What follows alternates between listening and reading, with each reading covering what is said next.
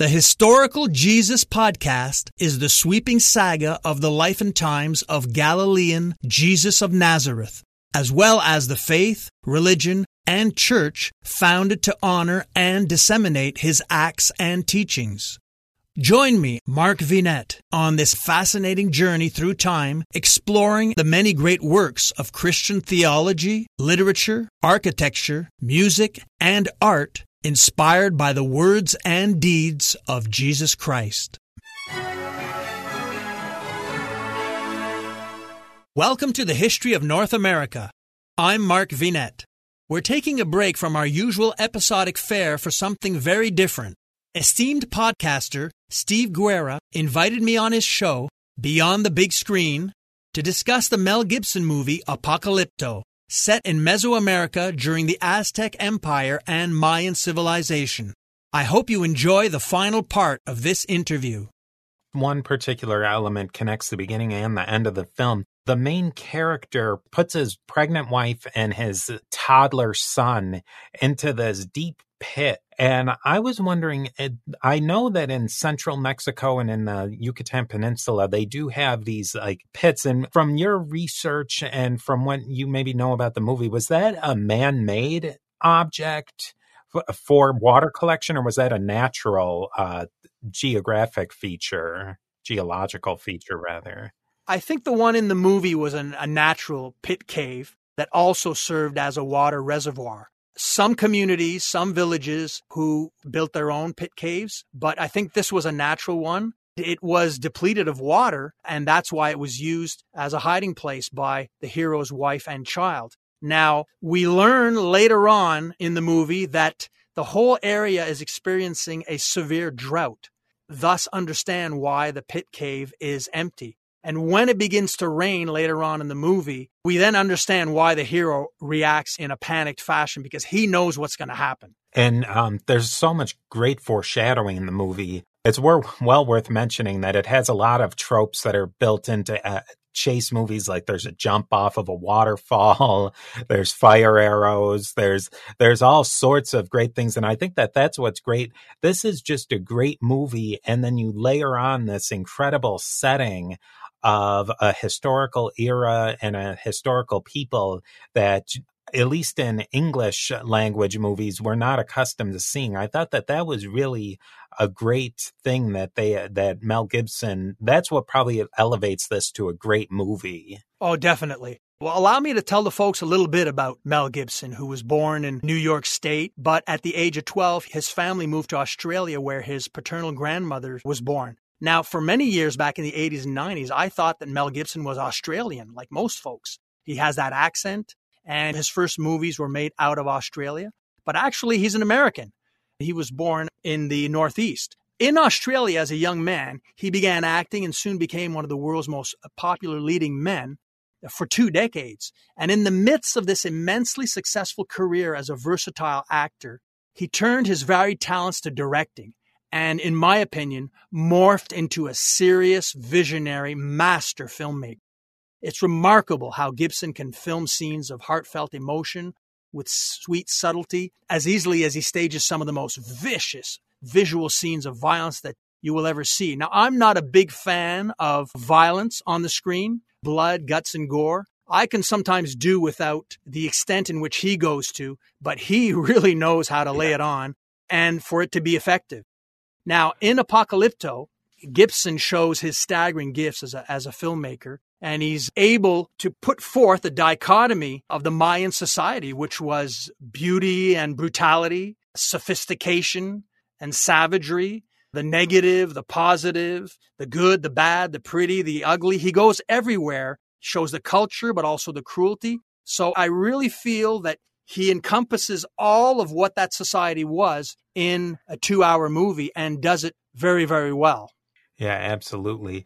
I think two pieces that are worth mentioning and worth discussing was there's some scenes where show people who are clearly infected with some sort of like smallpox or something to that extent.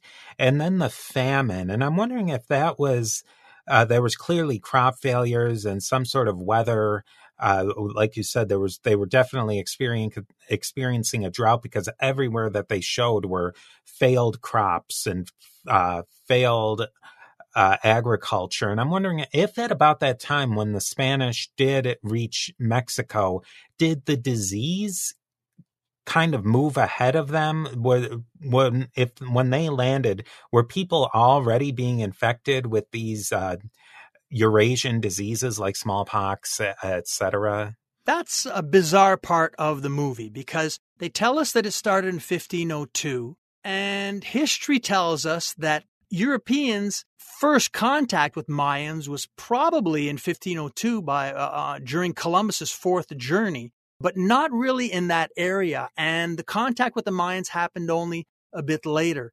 I think Gibson takes the encounter with Mayans during the year 1511 and kind of morphs or merges it into the setting of the movie and the time frame of 1502 and has all that happening at the same time. But you don't know what the little girl is suffering from the girl who does it who who appears in the movie and is inflicted by the plague the disease that the Europeans brought, which ravaged the indigenous inhabitants of the entire Yucatan Peninsula, causing a population decline which varied from 75 to 90%. That disease was smallpox, and she seemed to be suffering of that. But had the contact actually been made? So that's a little confusing there. But we know that the disease was one of the reasons why the whole area was decimated uh, due to the unwitting transmission of it by the Europeans. And we also know that if we take a mature, once again, view of history, that both societies, upon contact, exchanged viruses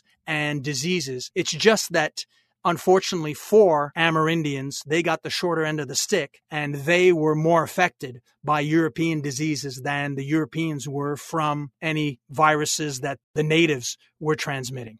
We get it. You're busy. You don't have time to waste on the mainstream media. That's why Salem News Channel is here. We have hosts worth watching, actually discussing the topics that matter. Andrew Wilkow, Dinesh D'Souza, Brandon Tatum, and more open debate, and free speech you won't find anywhere else. We're not like the other guys. We're Salem News Channel. Watch anytime on any screen for free 24 7 at snc.tv and on Local Now, Channel 525. Doctors endorse it, nutritionists recommend it, and customers love it. Calotren Healthy Weight Loss. Ron in Texas lost 35 pounds. Marie in Pennsylvania lost 117 pounds with Calotren. Diane not only lost weight, but she also found relief from arthritis. Lynn lost over 45 pounds. Calotren contains collagen, the most abundant protein naturally occurring in the human body, which decreases as we age. Taking Calotren promotes better sleep, more energy, less joint pain, and best of all, weight loss. Calotren has an amazing 86% success rate with their 90 day supply. And this week, take advantage of their President's Day sale. Buy the 90 day supply and get an extra month free plus free shipping. Ordering is so easy. Just text the word HISTORY to the code 30605 and we'll send you a link to this special offer. Again, text HISTORY, that's H I S T O R Y using the code 30605. One thing that um, is interesting is the agriculture of the indigenous Samara Amerindians of Mesoamerica. What kind of agriculture were they using at that point? They kind of show like corn stalks, but um, I think they wanted to draw our attention to that a bit. But what what kind of agriculture would have been common amongst those the, those particular people in that particular place? Well, as with so many things in their society, they were very sophisticated and they had developed advanced farming techniques. And their three staple crops were what they called the three sisters corn, squash, and beans. They really knew how to efficiently grow these crops in order to feed their large cities. However, one thing they couldn't do was grow those crops without rain.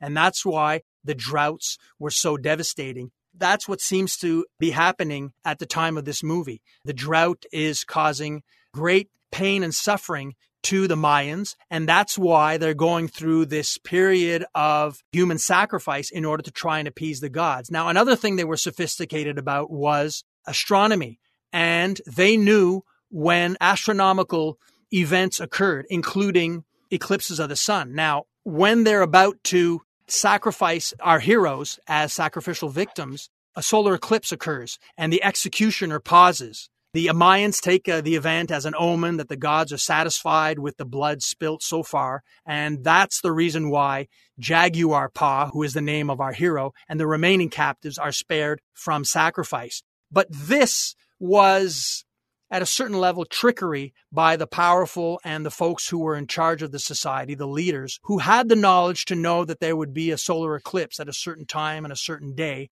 And a big show was put on. And the movie takes place during one of these big shows when, in order to enhance the power of the king and his court and all the priests, they are executing prisoners and warriors until the solar eclipse arrives, which gives them the power that they are communicating directly with the gods.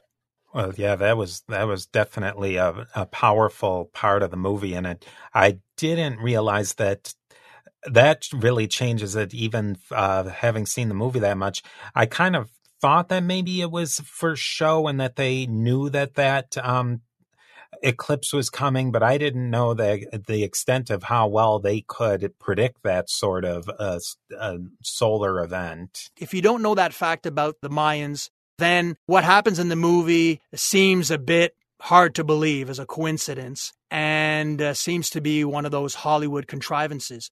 But actually, the way I interpret it is that the Mayan scientists, and we can use that word, they knew it was coming, and that whole event was planned around it. Mel Gibson is an absolutely prolific filmmaker, and there's just so many movies he made. Maybe you could tell us some of these movies because I'm sure a lot of people uh, have watched many of them, but just to give people kind of a scope of what a magnificent filmmaker he is. In addition to Apocalypto, Gibson directed 1993's The Man Without a Face, 1995's Braveheart, for which he won an Oscar for Best Director, 2004's The Passion of the Christ, and 2016's Hacksaw Ridge. And you can tell from his directorial choices that he favors historical dramas. He also acted in a Revolutionary War film, Patriot, which your series covered at one point, and I enjoyed that episode. But like all non documentary films, his movies are what one can describe, as I mentioned, as Hollywoodized history but he does it in such an effective way. I saw Hacksaw Ridge recently, and he strays a lot from the actual events that occurred at Hacksaw Ridge during the Pacific War and World War II.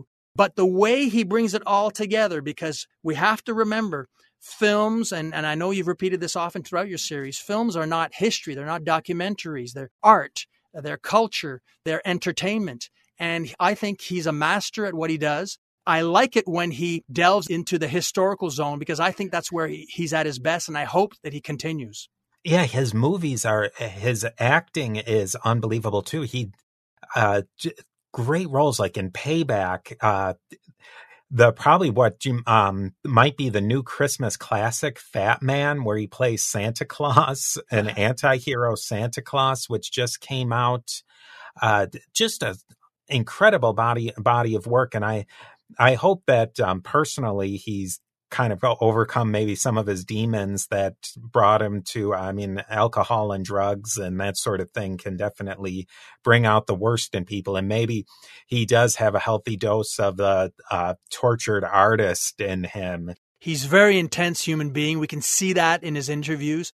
One hollywood reviewer recently said and i thought that was so apropos he said, uh, Mel Gibson's a lunatic, but he's our lunatic. Yeah, absolutely. I think as a, a, great way to wrap up today, I, I always am interested in hearing what people think and what their idea would. If Hollywood knocked on your door and said, Mark, pick a interesting time in history for a movie, historical drama movie setting, what would be your choice? I'd pick Mel Gibson to do a movie about the American Civil War. I'd like to see how he would treat that in this modern age, and I would really like to give him free reins, a huge budget to do just that. And I hope he stays in the realm of history, even if he avoids the Civil War and goes elsewhere, I'll be following. Yeah, that would be a that would definitely be a great one. Well, Mark, I thank you so much for coming on today. I uh, I, have learned more about this wonderful movie that, like I said, I've seen it many, many times, and I'll definitely go and watch it again uh, based on the, this conversation that we had, because I think I'll be able to look at it uh, again through a completely different lens. If people want to, um, and they certainly should go listen to your uh, great podcast, where can they find more information on how to subscribe? Everything about my projects and activities can be found at markvinet.com. That's Mark with a K because where I'm from, some folks spell Mark with a C, but in my case, it is the letter K. So it's M A R K V I N E T dot com. And there you will find info regarding my History of North America podcast and videocast series, along with details regarding the nonfiction and fiction books I have authored, including international historical mystery and suspense thrillers each novel revolves around a missing historical object that the hero and heroine must locate and retrieve. All my books are available in print and digital format on Amazon. Some have described my novels as Da Vinci Code meets Mission Impossible, so they're thrillers, and I hope folks check them out. Well, that's really great. I um, I very much appreciate you coming on to the show, and I I have a feeling, and I uh, definitely hope that the people can hear more uh, collaborations between us on the History of the Papacy podcast because I think there's a lot of area uh, of overlap that we can talk about there too. Thank you, Steve, for granting me the great honor and privilege of sharing your wonderful audience. It's been a real pleasure, and I hope we can get to do it again soon. Check out the YouTube version of this episode, which has accompanying visuals. I'm Mark Vinet, and I hope you enjoyed the listen.